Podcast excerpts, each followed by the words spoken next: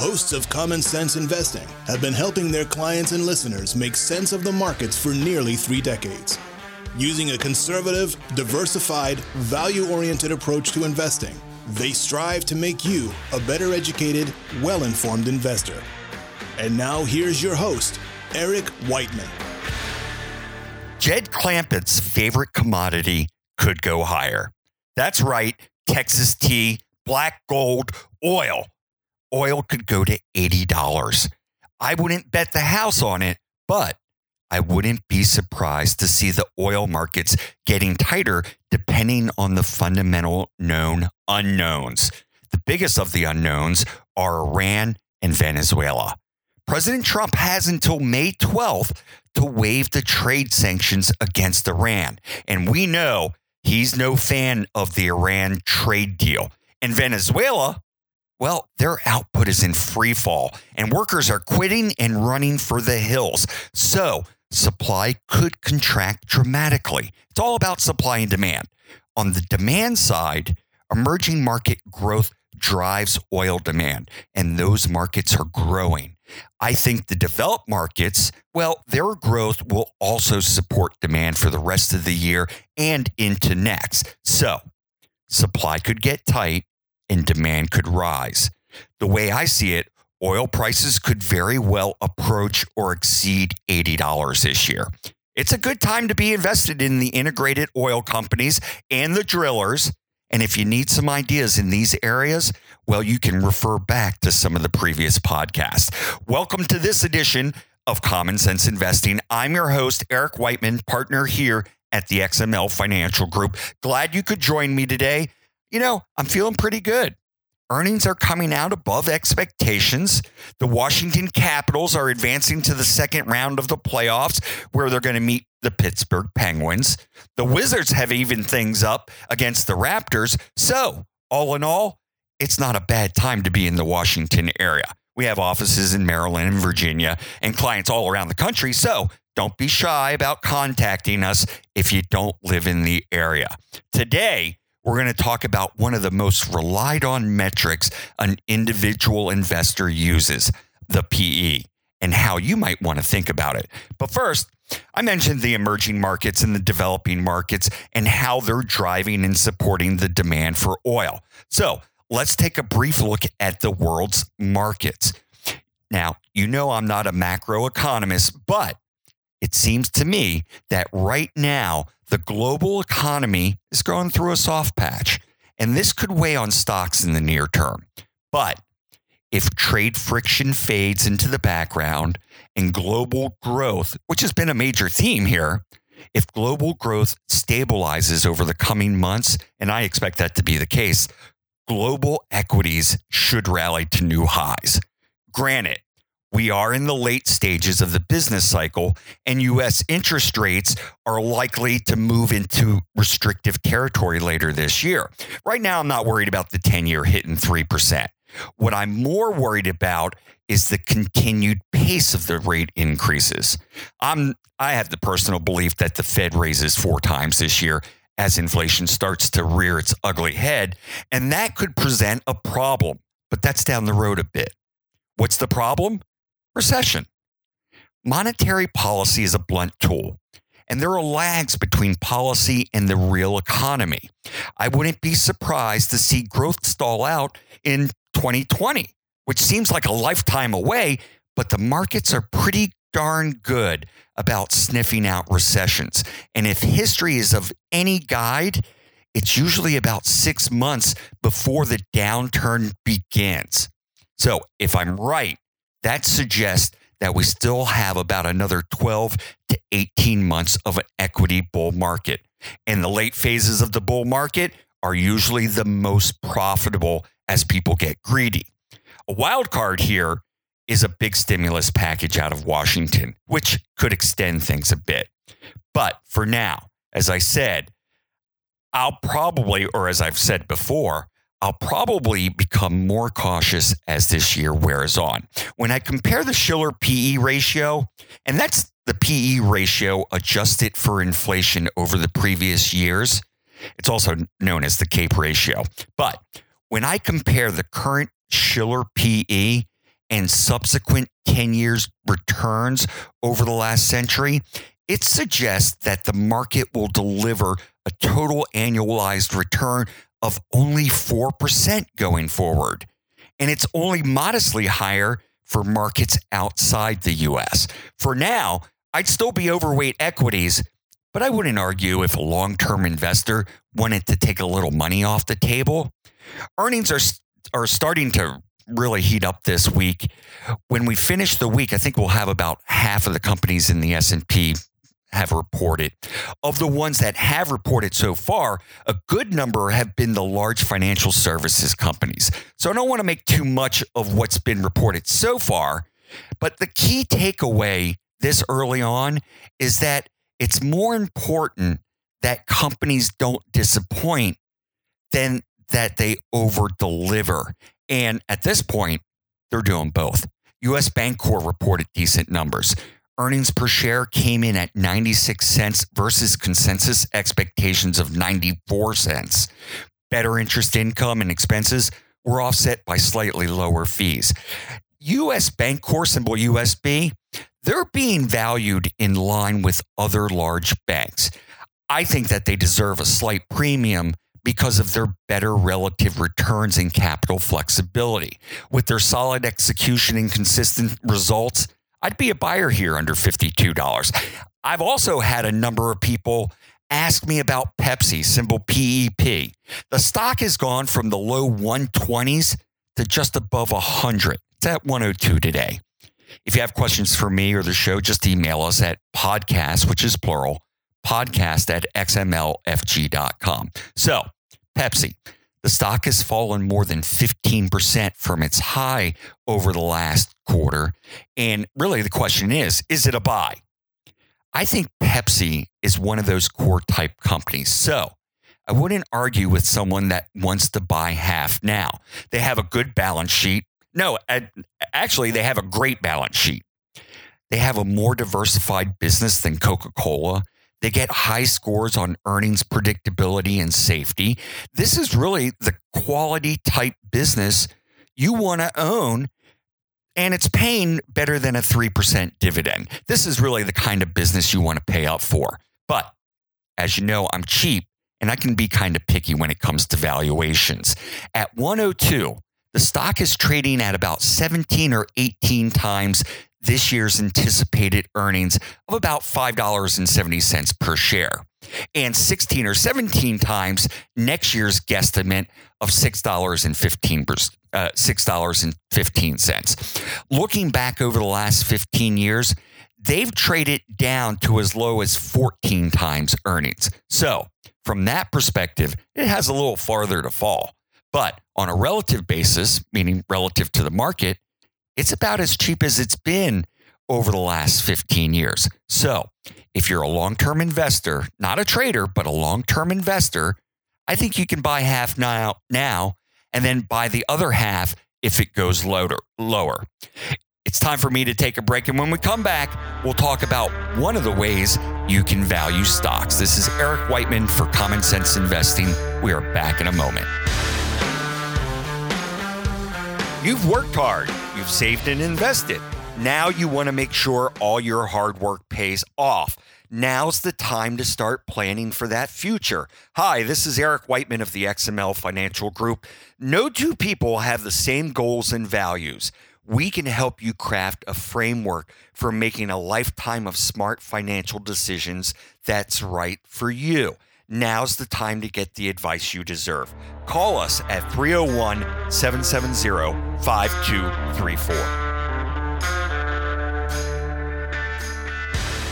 Well, thank you and welcome back to this edition of Common Sense Investing. I'm your host, Eric Whiteman, partner here at the XML Financial Group. Let's talk about some fundamentals. One of the ways that you can value stocks, and that's through PE.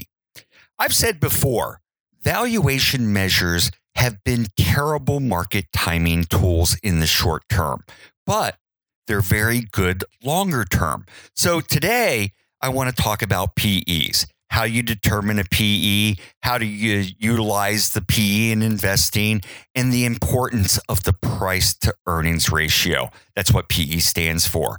Hopefully, this will answer some of your questions regarding valuations. On a long term basis, there are really two major ways to make money on a stock. Number one is earnings growth. The earnings growth of a company is going to play a huge role in you making money. If earnings growth is 10% a year, you're going to get a 10% type of return given certain assumptions. Number two, that assumption is what happens to the PE. So there are two ways to make money through earnings growth and through changes in the price to earnings ratio. Let's say a company is trading at a PE of 10, and for the next seven years, it grows at 10% a year. That means in roughly seven years, its earnings per share will have doubled. That's the rule of 72. If during that period, people are deciding that, hey, this is a pretty darn good company, it's been growing at 10%, and I don't think it should trade at a 10 multiple. I think it should trade at a 20 multiple. How much money have you made on that stock in seven years? Don't worry, I'll do the math here for you. 10% a year earnings growth means a double in earnings. Again, the rule is 72. But you've increased the PE from a 10 to 20. You've doubled the PE. So you've made four times your money on a 10% grower. And half of that return came because of a change in the PE. So it's very important to understand what determines the price to earnings ratio. I'm glad you asked. I could do an hour on it, but I'll bring it down to its very basics. It would be two factors. One would be interest rates, and number two would be expectations, expectations of future growth. Again, PE is the stock price divided by earnings per share.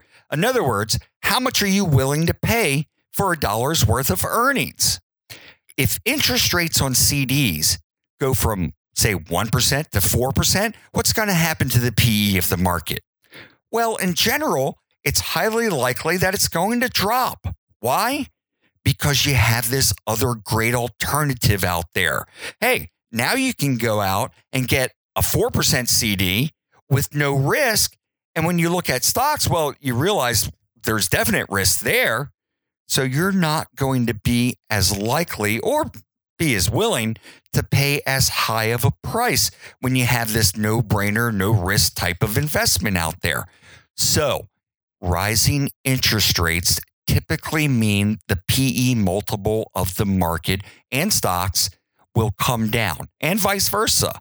Low interest rates means there low uh, little competition for stocks and you tend to have to pay more for them, like where we are now. Interest rates are extremely low and the PE multiples are above their long term average. At some point, the equity markets will run into trouble because of the rise in interest rates. Now, another determinant of the PE ratio would be the expectations of the future. If we investors believe that there's going to be a recession, there's a recession on the horizon, and it's going to cause earnings to go down, well, you're not going to be willing to pay as much for the current earnings because they're going to be lower in the future. So the PE will drop because we're pessimistic. This is the important part. Value investors as a group believe in mean reversion, meaning that lower prices will revert to their normally higher prices and vice versa. Higher prices will over time revert to what they've typically been in the past. At least it works the majority of the time. And that's why you can go out and blindly buy a big basket of the lowest PE stocks out there, the most out of favored stocks on Wall Street. You don't do any qualitative analysis. You're not figuring out whether the company is going to grow or if they're generating free cash flow. You know, you don't worry about the balance sheet or if they're paying a dividend or whatever. You just go out and buy the lowest PE stocks out there. And doing this has yielded remarkable results over time. There are probably 100 studies showing exactly this, and I'm sure you can probably go out and find 100 studies that contradict my 100, but I believe mine is right. It's all about mean reversion. These out of favored stocks will over time revert back to being average companies or maybe even in favor type companies. Truly mean reversion is a law of nature in the financial markets. It's why you should pay close attention to historic relative PEs. In other words, where the stock has traded PE wise relative to the rest of the market. And you can find that out in Value Line. If a stock has historically traded at a higher than average multiple because it was thought of as maybe a great growth company, and suddenly a few years later, it's trading at a significant discount to the market, well, maybe you're onto something there. Maybe that's a bargain. Maybe the PE will move back to its more normal type trading range. But let me go back to my original reason for the discussion on PEs. The formula to use in investing to determine your future returns on a stock is pretty simple. It's earnings growth plus the dividend, and that'll give you the total return, assuming no change in PE. Earnings growth plus dividend gives us the total return. So let's say you buy a stock and it's growing at 10% and it's paying a 2% dividend. You're going to get 12%, assuming no change in the PE multiple. It's going to change if you're buying it at a below average multiple. That mean reversion will probably give you a little extra juice, a little extra return above your 12%. But also implied in that formula is the knowledge of their future earnings growth, which is why qualitative analysis is so darn important. If you're looking at something like a copper miner or an oil company, you really have no idea of what their earnings are going to look like in, say, three, five, or seven years. Really, none whatsoever. While if you're looking at something like a utility or a beverage company, well, people are going to continue to drink their sodas and they're going to continue to use the lights and so on. Well, you can get a pretty decent feel for what the earnings are going to look like in the future. And normally, you would pay more for predictability, or at least I would argue that you should pay more for predictability. You should almost always assign a low multiple for unpredictable companies like the miners and the oil companies, and you should pay higher multiples for ones that are predictable. My point of all this discussion is that figuring out the proper PE is very important to your total returns. Determining if a stock is currently trading at a multiple that's justified, whether or not it ought to trade at above average market multiple or below market multiple, and understanding that typically there'll be a reversion to the mean. So it's very important to understand how the market comes up with its overall PE multiple and how it's looked upon. That's all we have time for today. Tune in next Wednesday where we may be able to talk about a new stock I'm buying. But until then, remember, it's just as important to protect your assets as it is to grow them.